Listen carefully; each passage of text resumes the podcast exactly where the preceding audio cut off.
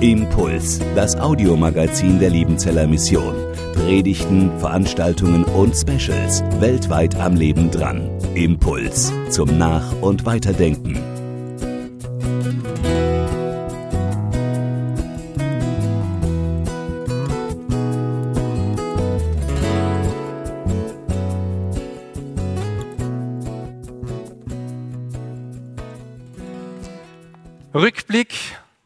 Ausblick, Ausgang, Eingang. Wir gehen hinaus aus dem Alten und gehen hinein ins Neue. Über das Neujahrslos kann ich natürlich am Altjahrsabend nicht sprechen, weil überall morgen über 1. Mose 16, Vers 13 gesprochen wird. Du bist ein Gott, der mich sieht. Das Zitat der Hagar. Aber ich habe über dieses Neujahrslos bei einer kurzen Videoansprache etwas dazu gesagt. Dummerweise habe ich gedacht, ich kenne die Geschichte aus und inwendig und habe nicht mehr nachgeschaut, wie eigentlich der Zusammenhang dieser Geschichte ist. Und dann ist mir prompt was passiert. Ich habe diesen Satz, du bist ein Gott, der mich sieht, in die Geschichte hineingepackt aus 1. Mose 21.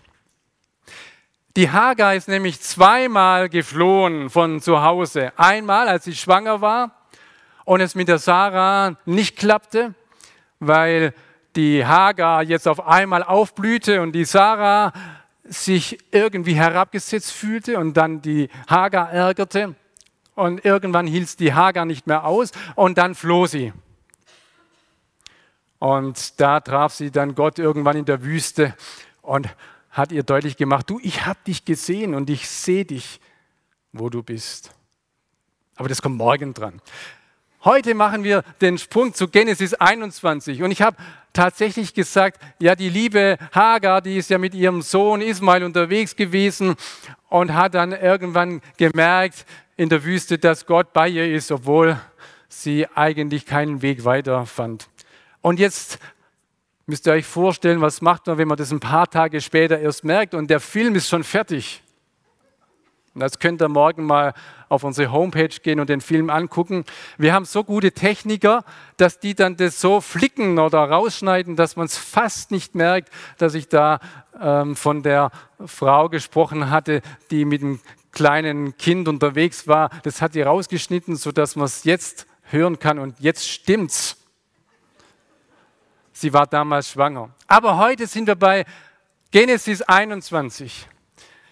Diese zweite Geschichte, die so ein bisschen ähnlich ist wie die erste Geschichte, weil die Hagar eben geht.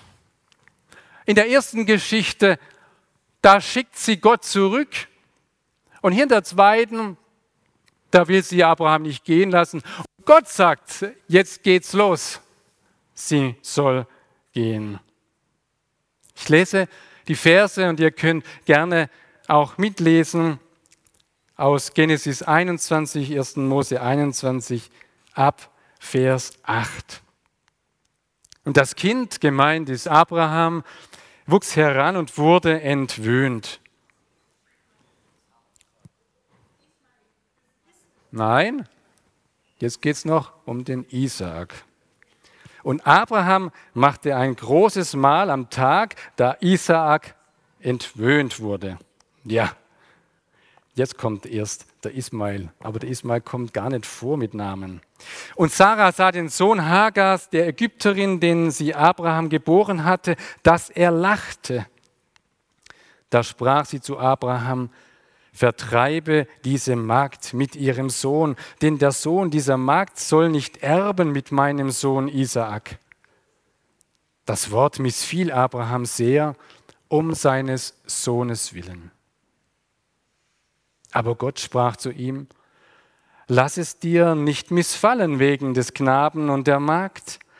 Alles, was Sarah dir gesagt hat, dem gehorche, denn nach Isaak soll dein Geschlecht genannt werden aber auch den Sohn der Magd will ich zu einem Volk machen, weil er dein Sohn ist. Da stand Abraham früh am Morgen auf und nahm Brot und einen Schlauch mit Wasser und legte es Hagar auf ihre Schulter, dazu den Knaben und schickte sie fort. Da zog sie hin und irrte in der Wüste umher bei Beersheba. Als nun das Wasser in dem Schlauch ausgegangen war, warf sie den Knaben unter einen Strauch und ging hin und setzte sich gegenüber von ferne einen Bogenschuss weit. Denn sie sprach, ich kann nicht ansehen des Knaben sterben. Und sie setzte sich gegenüber und erhob ihre Stimme und weinte. Da erhörte Gott die Stimme des Knaben und der Engel Gottes rief Hagar vom Himmel her und sprach zu ihr, was ist dir, Hagar? Fürchte dich nicht, denn Gott hat gehört die Stimme des Knaben dort, wo er liegt. Steh auf, nimm den Knaben und führe ihn an deiner Hand, denn ich will ihn zum großen Volk machen. Und Gott tat ihr die Augen auf, dass sie einen Wasserbrunnen sah da ging sie hin und füllte den Schlauch mit Wasser und gab dem Knaben zu trinken. Und Gott war mit dem Knaben. Der wuchs heran und wohnte in der Wüste und wurde ein Bogenschütze. Und er wohnte in der Wüste Paran und seine Mutter nahm ihn eine Frau aus Ägyptenland.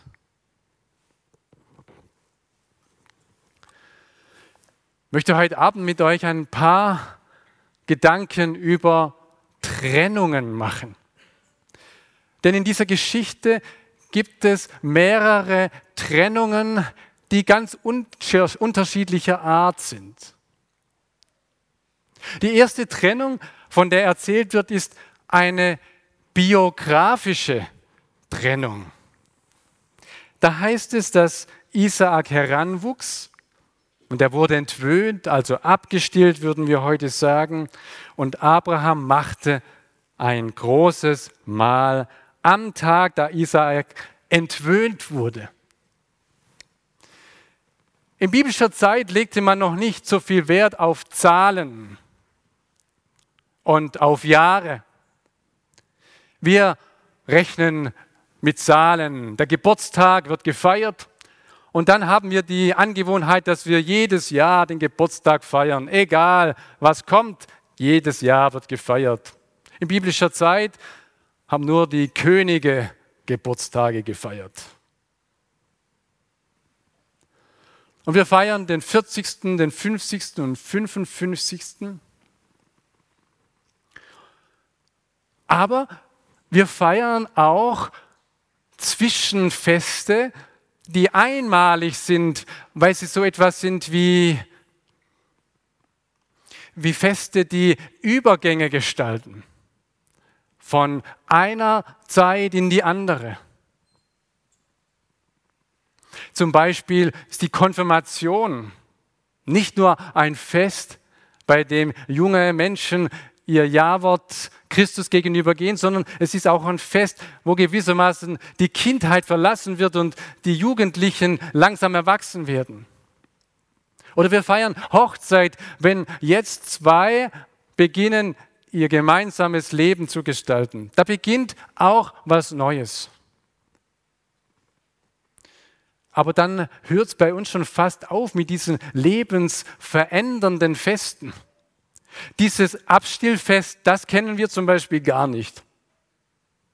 Vielleicht, weil wir zum Teil gar nicht mehr die Kinder stillen oder weil es so früh schon ist, nach vier, fünf Monaten.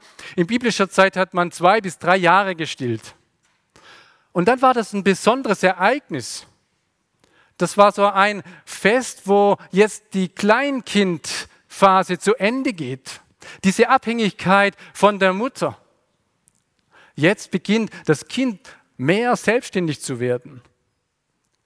Und solche lebensgeschichtliche Übergänge, die haben immer zwei Seiten. Einmal eine Seite, die schwer ist, wo es ums Loslassen geht. Jetzt gilt, das Kind loszulassen. Es wird nicht mehr an der Brust sein. Und auf der anderen Seite gibt es auch diese Seite, dass da eine Chance für etwas Neues da ist Jetzt kann das Kind selbstständig unterwegs sein. Es kann mal zwei Wochen woanders sein. Es kann woanders essen. Es ist nicht mehr nur immer am heimischen Herd. Biografische Trennungen oder Übergänge oder Krisen, die wir gestalten.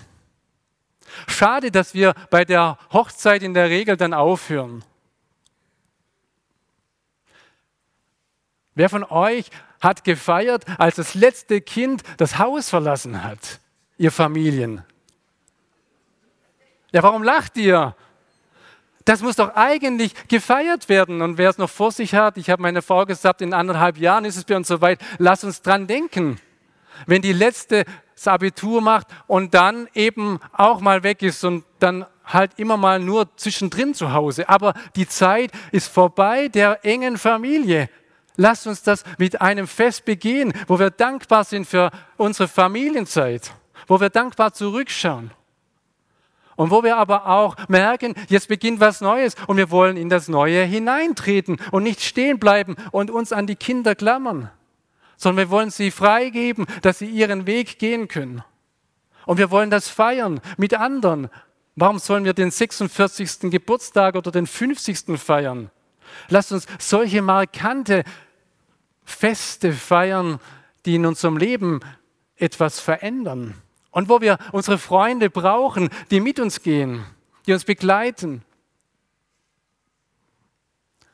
Wer hat gefeiert, als er in den Ruhestand ging? Vielleicht im Betrieb, so einen kleinen Abschied. Ja, schön. Aber habt ihr eure Freunde eingeladen? Eure Verwandten und gesagt, und jetzt beginnt was Neues? Jetzt beginnt ein neuer Lebensabschnitt und da habe ich ein klein wenig Respekt davor, aber ich danke euch, dass ihr mitgeht und mitbetet und lasst uns zurückblicken auf das, was Gott uns geschenkt hat. Wer feiert seinen Umzug ins Altenheim? Das muss gefeiert werden, ja. Dankbar sein für das, was war. Und jetzt dankbar nach vorne gehen an einen neuen Platz mit einer neuen Anweisung. Wenn du ins Altenheim kommst, bist du nicht auf dem Abstellgleis angekommen, sondern jetzt hast du einen neuen Platz, wo Gott dich segnen und Gott dich gebrauchen will. Die biografischen Trennungen wahrnehmen. Vielleicht habt ihr so eine biografische Wendung im kommenden Jahr. Wir haben sie im September, ja. Und wir haben das Glück, dass immer, wenn ein Leiter geht, dann wird gefeiert. Irgendwie. Also ja, man wird verabschiedet. Und das ist auch wichtig. Da gibt es das tränende, das weinende Auge und das lachende. Aber wenn ihr irgendwo eine Position habt, wo vielleicht das Feiern nicht ganz groß ist, dann packt ihr das Feiern an und sagt, ich möchte an dieser Stelle diesen Übergang bewusst gehen mit denen, die da waren oder vielleicht mit denen, die auch weitergehen.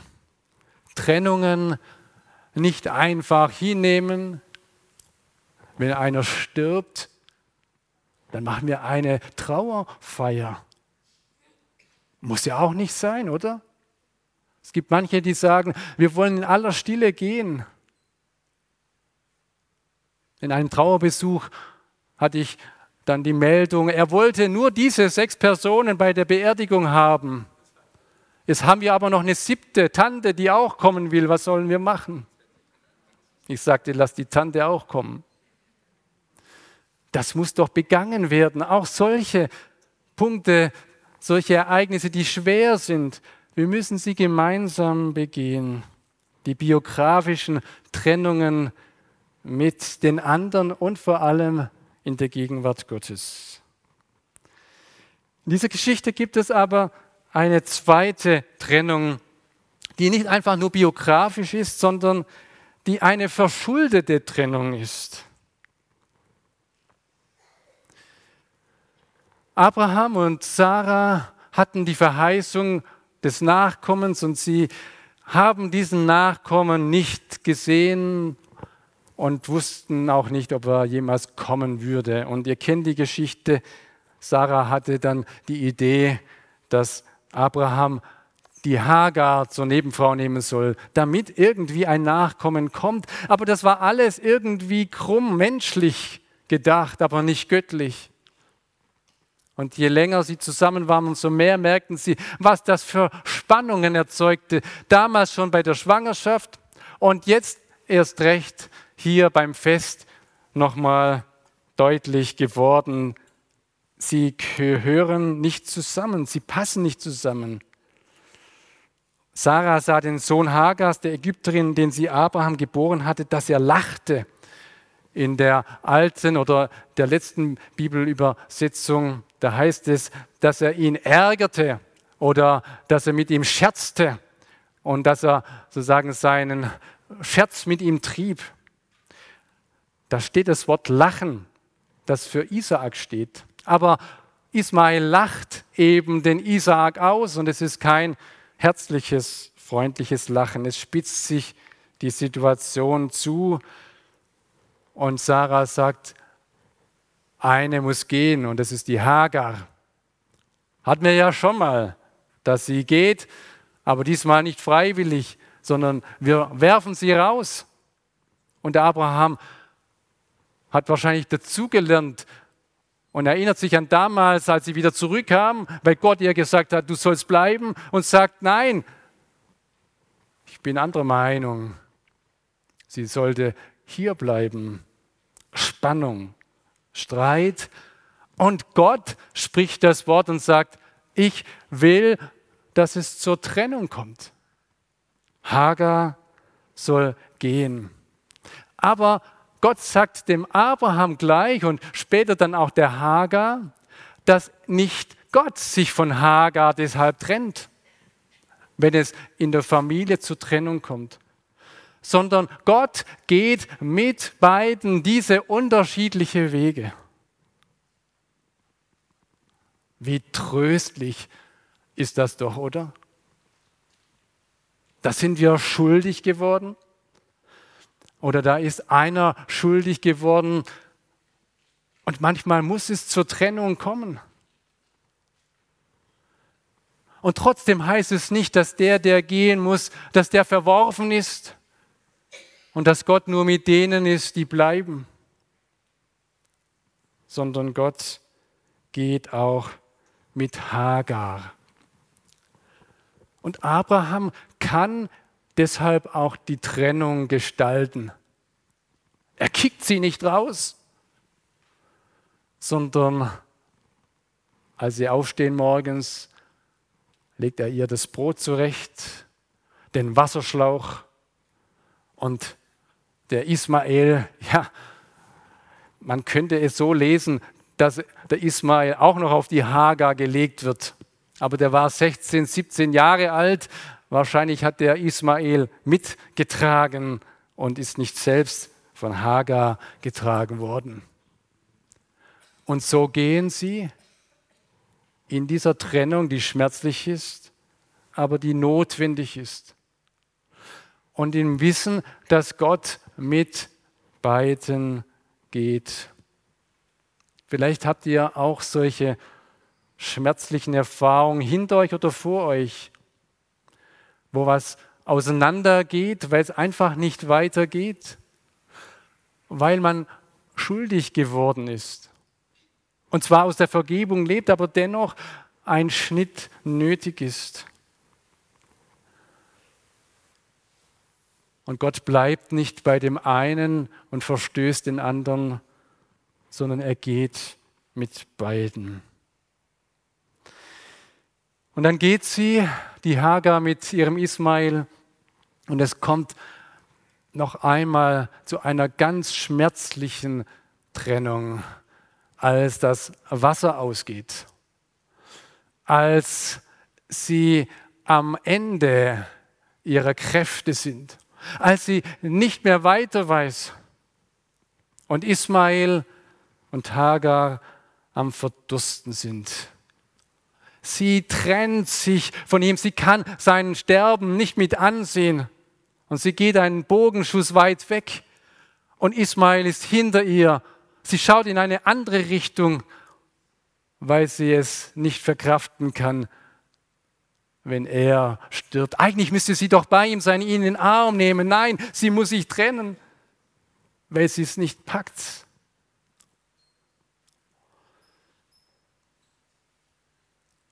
Es gibt so Lebenssituationen, wo wir hineingestoßen werden, wo wir das Gefühl haben, wir können nicht mehr weiter. Da ist so vieles drumherum. Und ich kann auch nicht davonlaufen einfach, obwohl ich eigentlich davonlaufen würde, ein Bogenschuss weit. Aber dann muss ich doch Halt machen.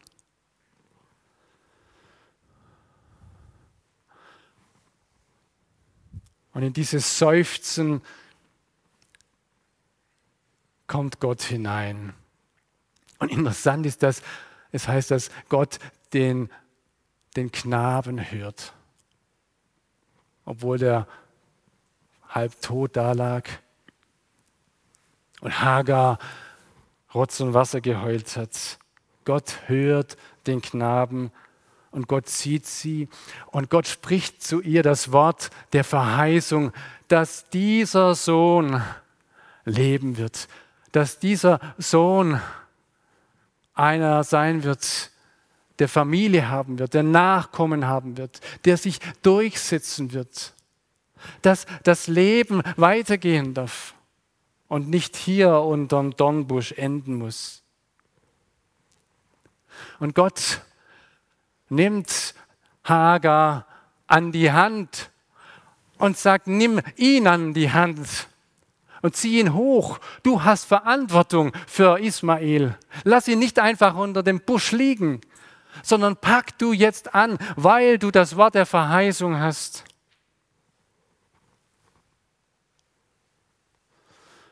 Heute ist es üblich, dass wir Neujahrslose verteilen. Das ist kein christliches Horoskop. Aber das ist ein Wort, das wir euch, das wir dir zusprechen im Namen Gottes, dass ihr nachher zieht.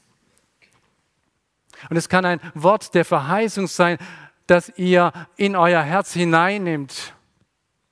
Und wo ihr in Situationen seid, wo ihr das Gefühl habt, da komme ich nicht mehr weiter.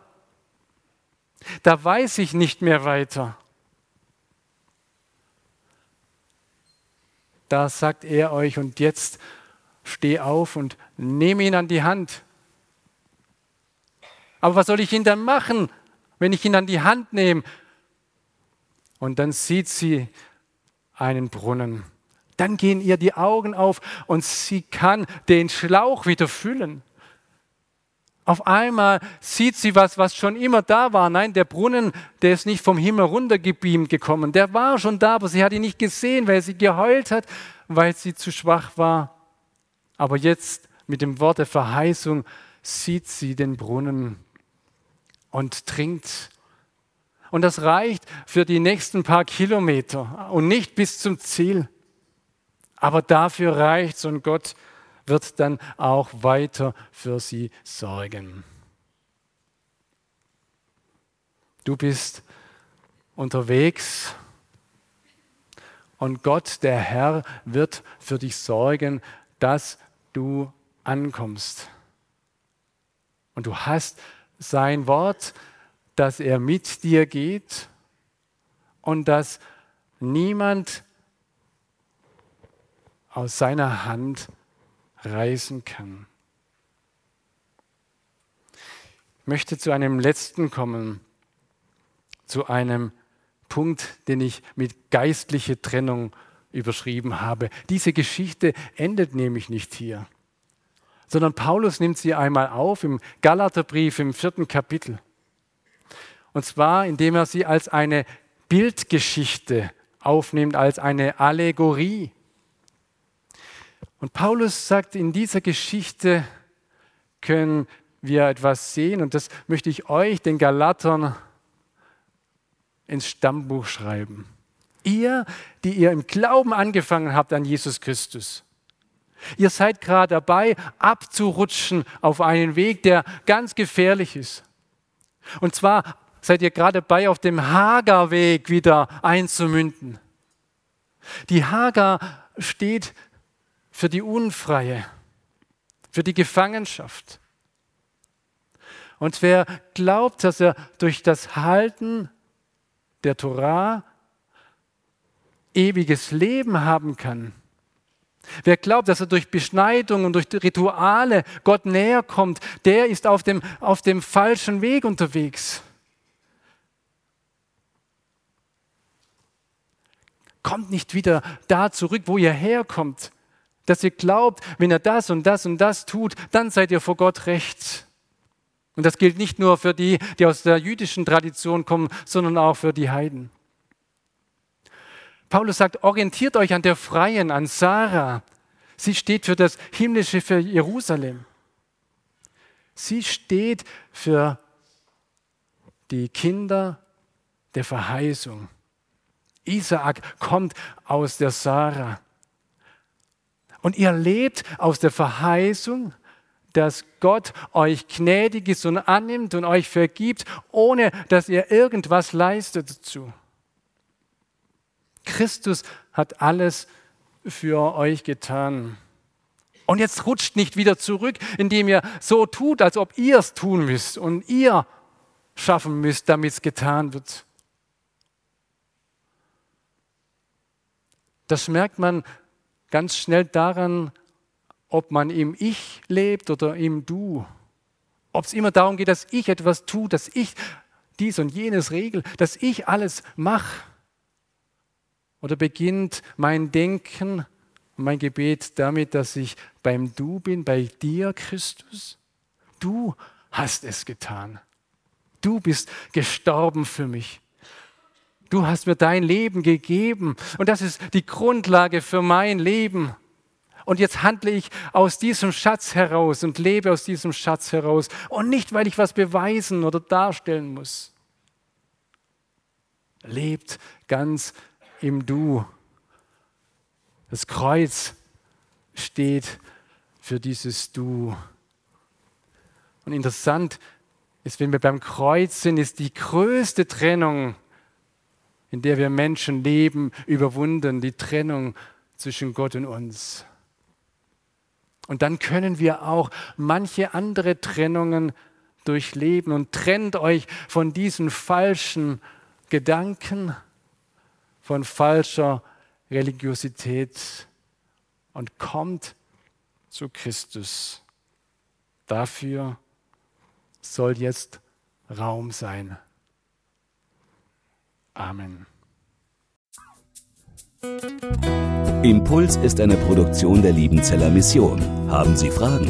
Würden Sie gerne mehr wissen? Ausführliche Informationen und Kontaktadressen finden Sie im Internet unter www.liebenzell.org. Die Liebenzeller Mission produziert ebenfalls das Fernsehmagazin Weltweit am Leben dran. Informationen zur Sendung und zum Empfang gibt es unter www.weltweit-magazin.de.